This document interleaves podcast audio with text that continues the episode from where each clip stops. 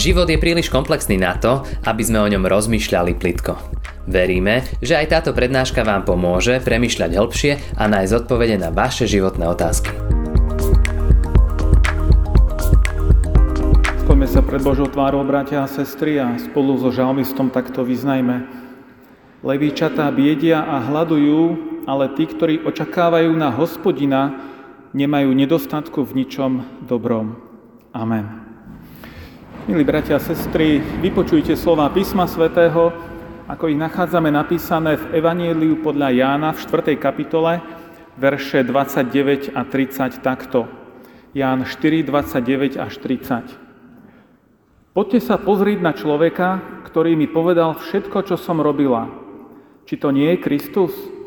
I vyšli z mesta a prišli k nemu. Nech Pán Boh požehná aj tieto slova v našich životoch. Amen.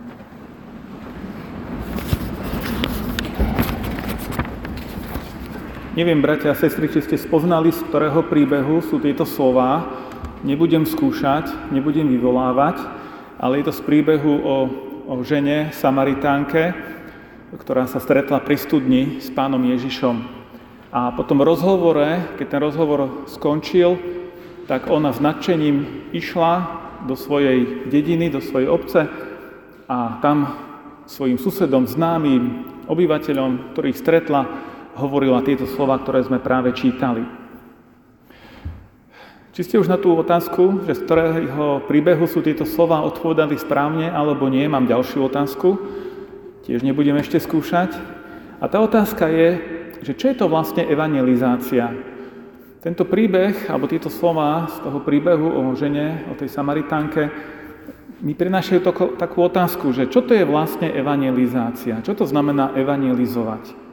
A neviem, ako by ste na to odpovedali, ako by ste to vysvetlili možno svojim deťom, vnúčatám, alebo keby sa vás na to spýtal nejaký priateľ či kolega, ako by ste na to odpovedali. A tých odpovedí môže byť viacero a viaceré môžu byť správne podľa toho, ako túto otázku uchopíme, ale mňa, mne sa veľmi páči jedna veľmi jednoduchá definícia, ktorú si môžete aj vy osvojiť. A je to tento výrok, táto veta, že Evangelizácia to je, keď jeden žobrák povie druhému, kde je chlieb. Keď jeden žobrák povie druhému žobrákovi, kde je chlieb. Je to veľmi jednoduchá, stručná, ľahko zapamätateľná, ale zároveň aj veľmi pravdivá definícia toho, čo to vlastne je evangelizácia. Čo to znamená priniesť druhému človeku do života evangelium. To je to, keď jeden žobrák povie druhému, kde je chlieb. Aká je teda kvalifikácia na to, aby niekto mohol evangelizovať? Čo k tomu potrebujeme, aby sme mohli byť, keď tak poviem nadnesene, evangelizátormi?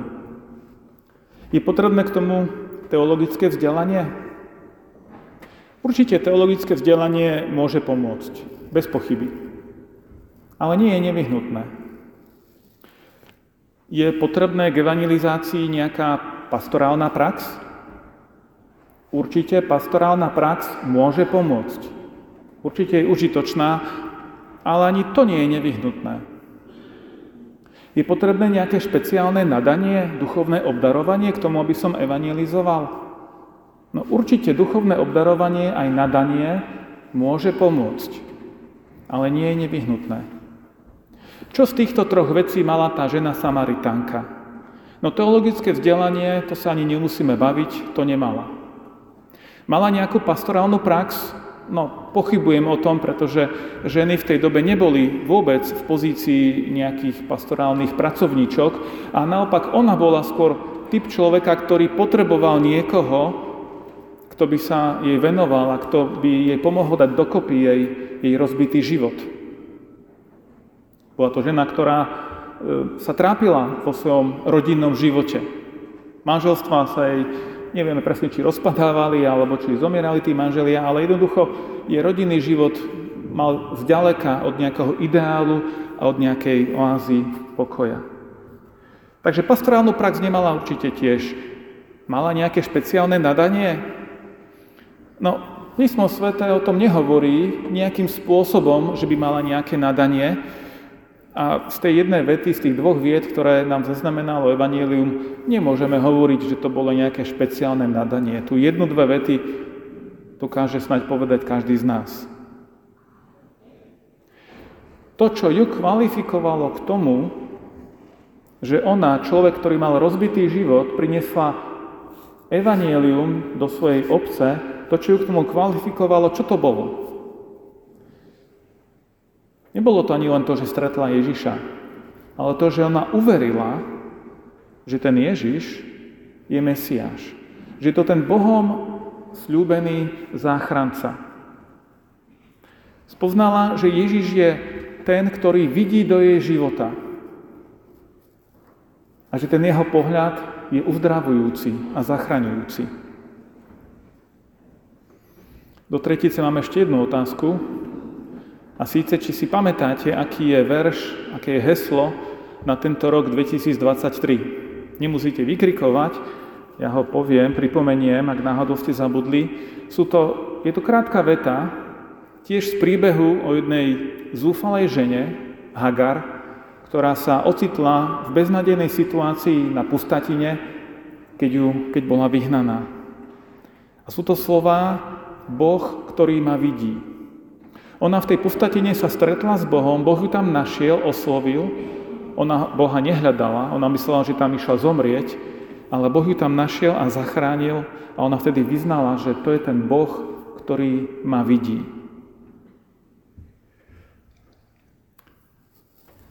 Aké pocity máme pri tom, keď si uvedomíme, že Boh nás vidí? Alebo ešte hlbšie pôjdem, že Boh vidí do nášho života, ako to spoznala tá žena Samaritánka.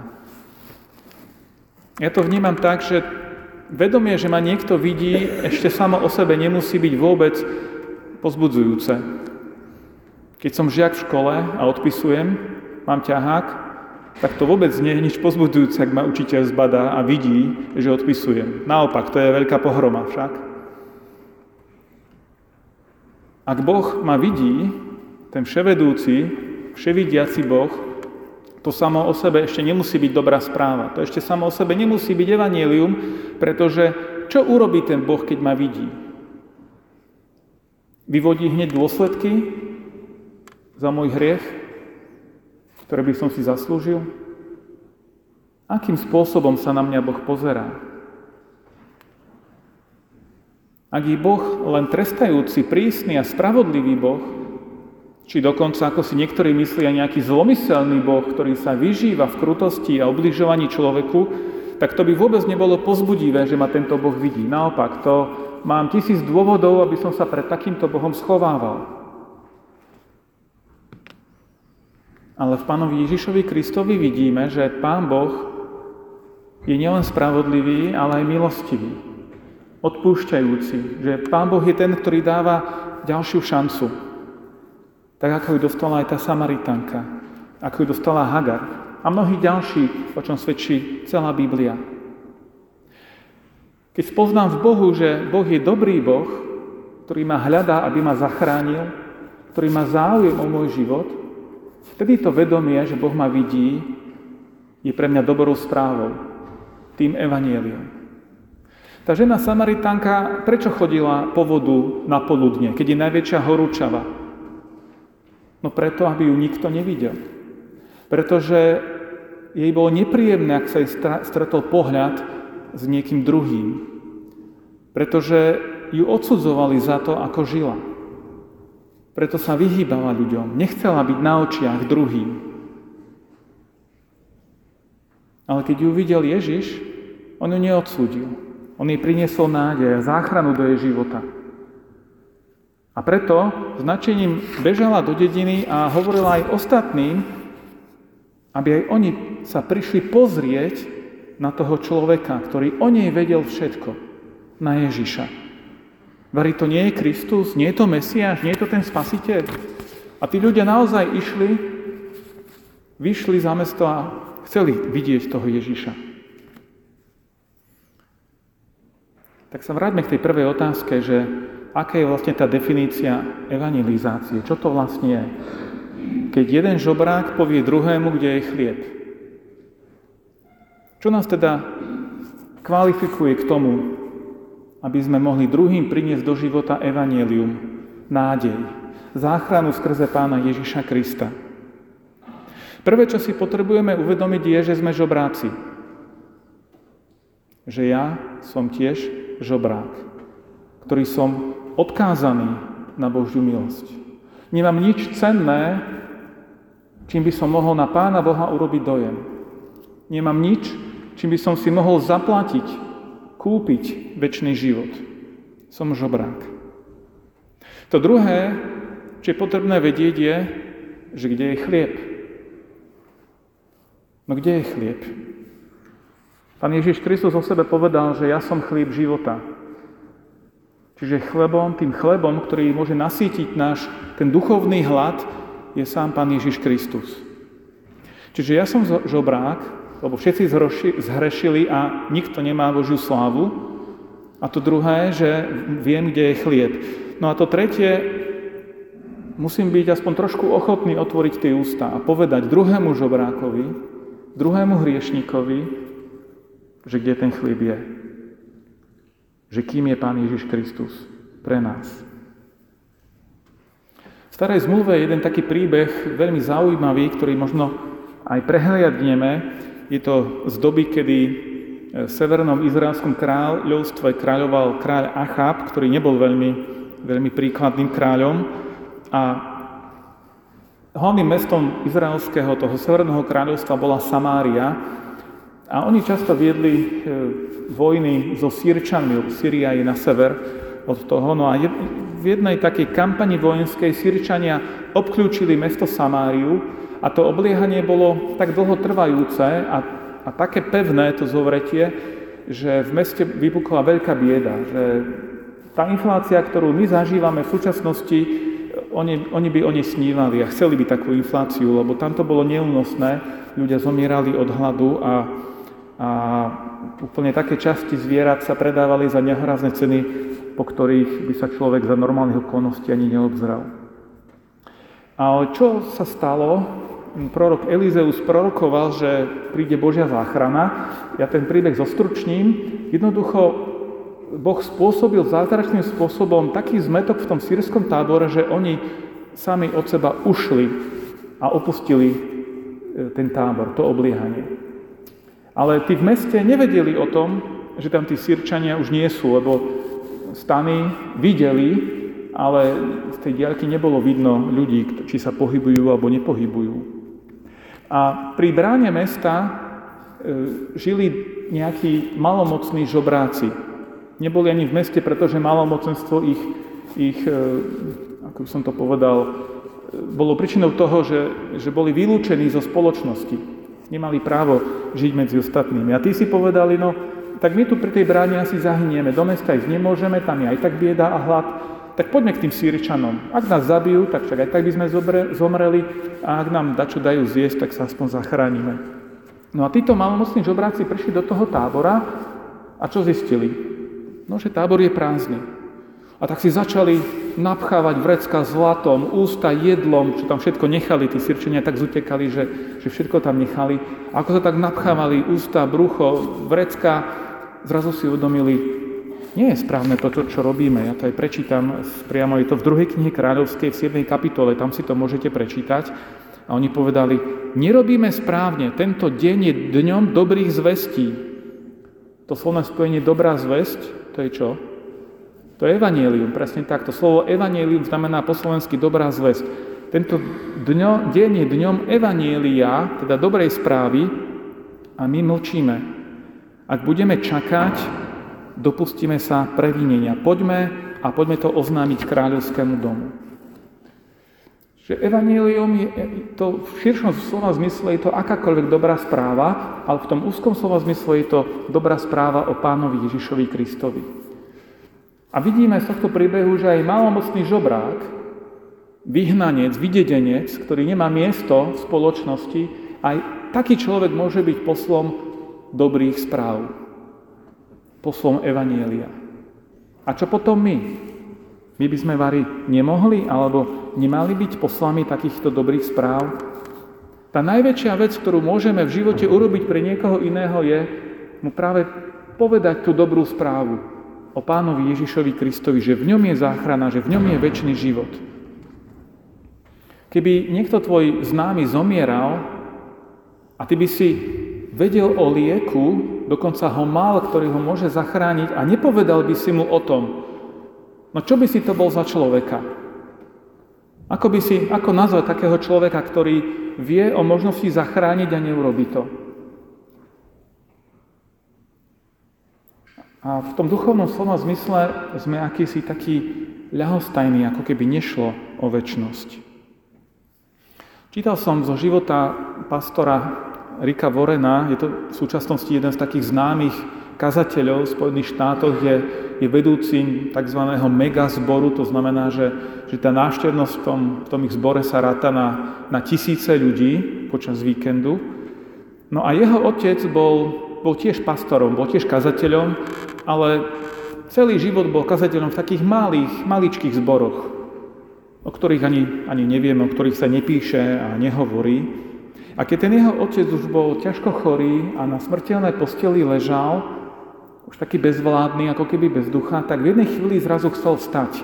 A rodina ho nejak ukľudňovala, chcela ho nechať na tom lôžku a ten otec začal hovoriť, chcem zachrániť ešte jedného človeka pre Ježiša. Chcem ísť zachrániť ešte jedného človeka pre Ježiša. No a oni ho tak ako nejak hamovali, ukľudňovali, že však, však zomieraš, však čo môžeš ísť robiť. A on potom tak chytil za ruku toho svojho syna Rika a hovorí mu, ty zachráň ešte aspoň jedného človeka pre Ježiša.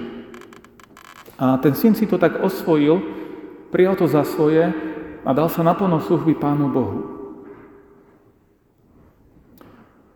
Keď premýšľaš nad svojim životom a obzrieš sa spätne, alebo vy, čo ste mladší, možno do súčasnosti, kto, si, kto sú tí ľudia viery vo vašom živote? Kto, kto sú tí ľudia, ktorí do vášho života priniesli tú dobrú správu, to evanielium.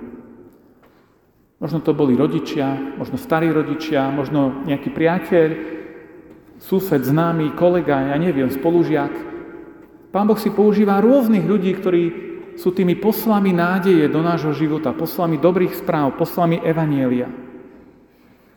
No a teraz jedna vec, že my môžeme ďakovať za týchto ľudí, že Pane Bože, vďaka za rodičov, starých rodičov, za priateľov a tak ďalej, možno kazateľov, farárov, ktorí mi priniesli evanílium do života. Vďaka Bohu za nich. A je správne, aby sme tak poďakovali Pánu Bohu za týchto ľudí. No ale nechcel by si byť aj ty pre niekoho takým človekom? Prečo by si aj ty nemohol byť pre niekoho iného takým poslom dobrých správ, poslom Evanielia? Úplne prirodzené, ja mám presne tie isté pocity. Prvá reakcia moja, och, ja na to nemám, ja to neviem. Ako to mám spraviť? A nechcem byť nejaký, že sa vnúcujem, alebo nejaký neprirodzený, umelý. A človek sa ma spýta nejakú otázku a ja nebudem vedieť odpovedať. Máme kopu dôvodov sa vyhovárať, podobne ako sa Mojžiš vyhováral, keď ho Boh povolal na púšti. Neviem rozprávať, nie som schopný a tak ďalej. A bola to pravda. A pritom to Pán Boh bral ako výhovorku. A Pán Boh dal aj riešenie. A riešenie aj pre nás. Viete, keď niekoho predvolajú na súd ako svetka, to je dôležité, že ako svetka, nie ako obvineného, ako svetka, tak ten svedok má akú úlohu? On nemusí argumentovať, on nemusí poznať právne, právne predpisy, zákony. On len povie to, čo videl, čo ho bol účasťou. On je len svedok. Od tých argumentov a týchto vecí to je niekto iný. Viete, my nemáme byť právnikmi Pána Boha, jeho obhajcami. My máme byť on jeho svetkami. Máme sa len jednoducho podeliť s druhými o to, čo Pán Ježiš urobil pre mňa. Že ma zachránil. Že zomrel na miesto mňa za môj hriech. A mám taký praktický typ, ktorý aj mne pomáha keď rozmýšľame, že ako druhému priniesť nádej do života, ako druhému povedať o pánovi Ježišovi, ako mu priniesť evanílium. A ten začiatok je veľmi jednoduchý. Môžeme sa za to modliť. Možno, možno aj máte niekoho na mysli, že ten človek by potreboval počuť evanílium, ale neviem, ako sa k nemu priblížiť. A Tak sa môžete za to modliť, že Pane Bože, Ty daj tú situáciu, otvor tie dvere. A môžeme sa takto modliť aj tak všeobecne, že Pane Bože, tak dnes idem do práce, alebo idem do obchodu, idem neviem, toto a toto robiť, ale je v tom niekde miesto, príležitosť, aby som niekomu povedal evanielium? Ak áno, chcem byť na to pripravený. Môžeme sa modliť takéto jednoduché modlitby. A moja skúsenosť je, že keď sa tak modlím a, a tak som ochotný počúvať Boží hlas, Božie vedenie, tak Pán Boh často tú situáciu aj vytvorí. Niekedy hneď v ten deň a niekedy to trvá aj nejaký čas, ale zrazu ja rozpoznám, aha, toto je tá situácia, kedy môžem poukázať na Pána Ježiša, na Pána Boha, na toho, ktorý ma vidí a ktorý ma zachraňuje. A tak, milí bratia a sestry,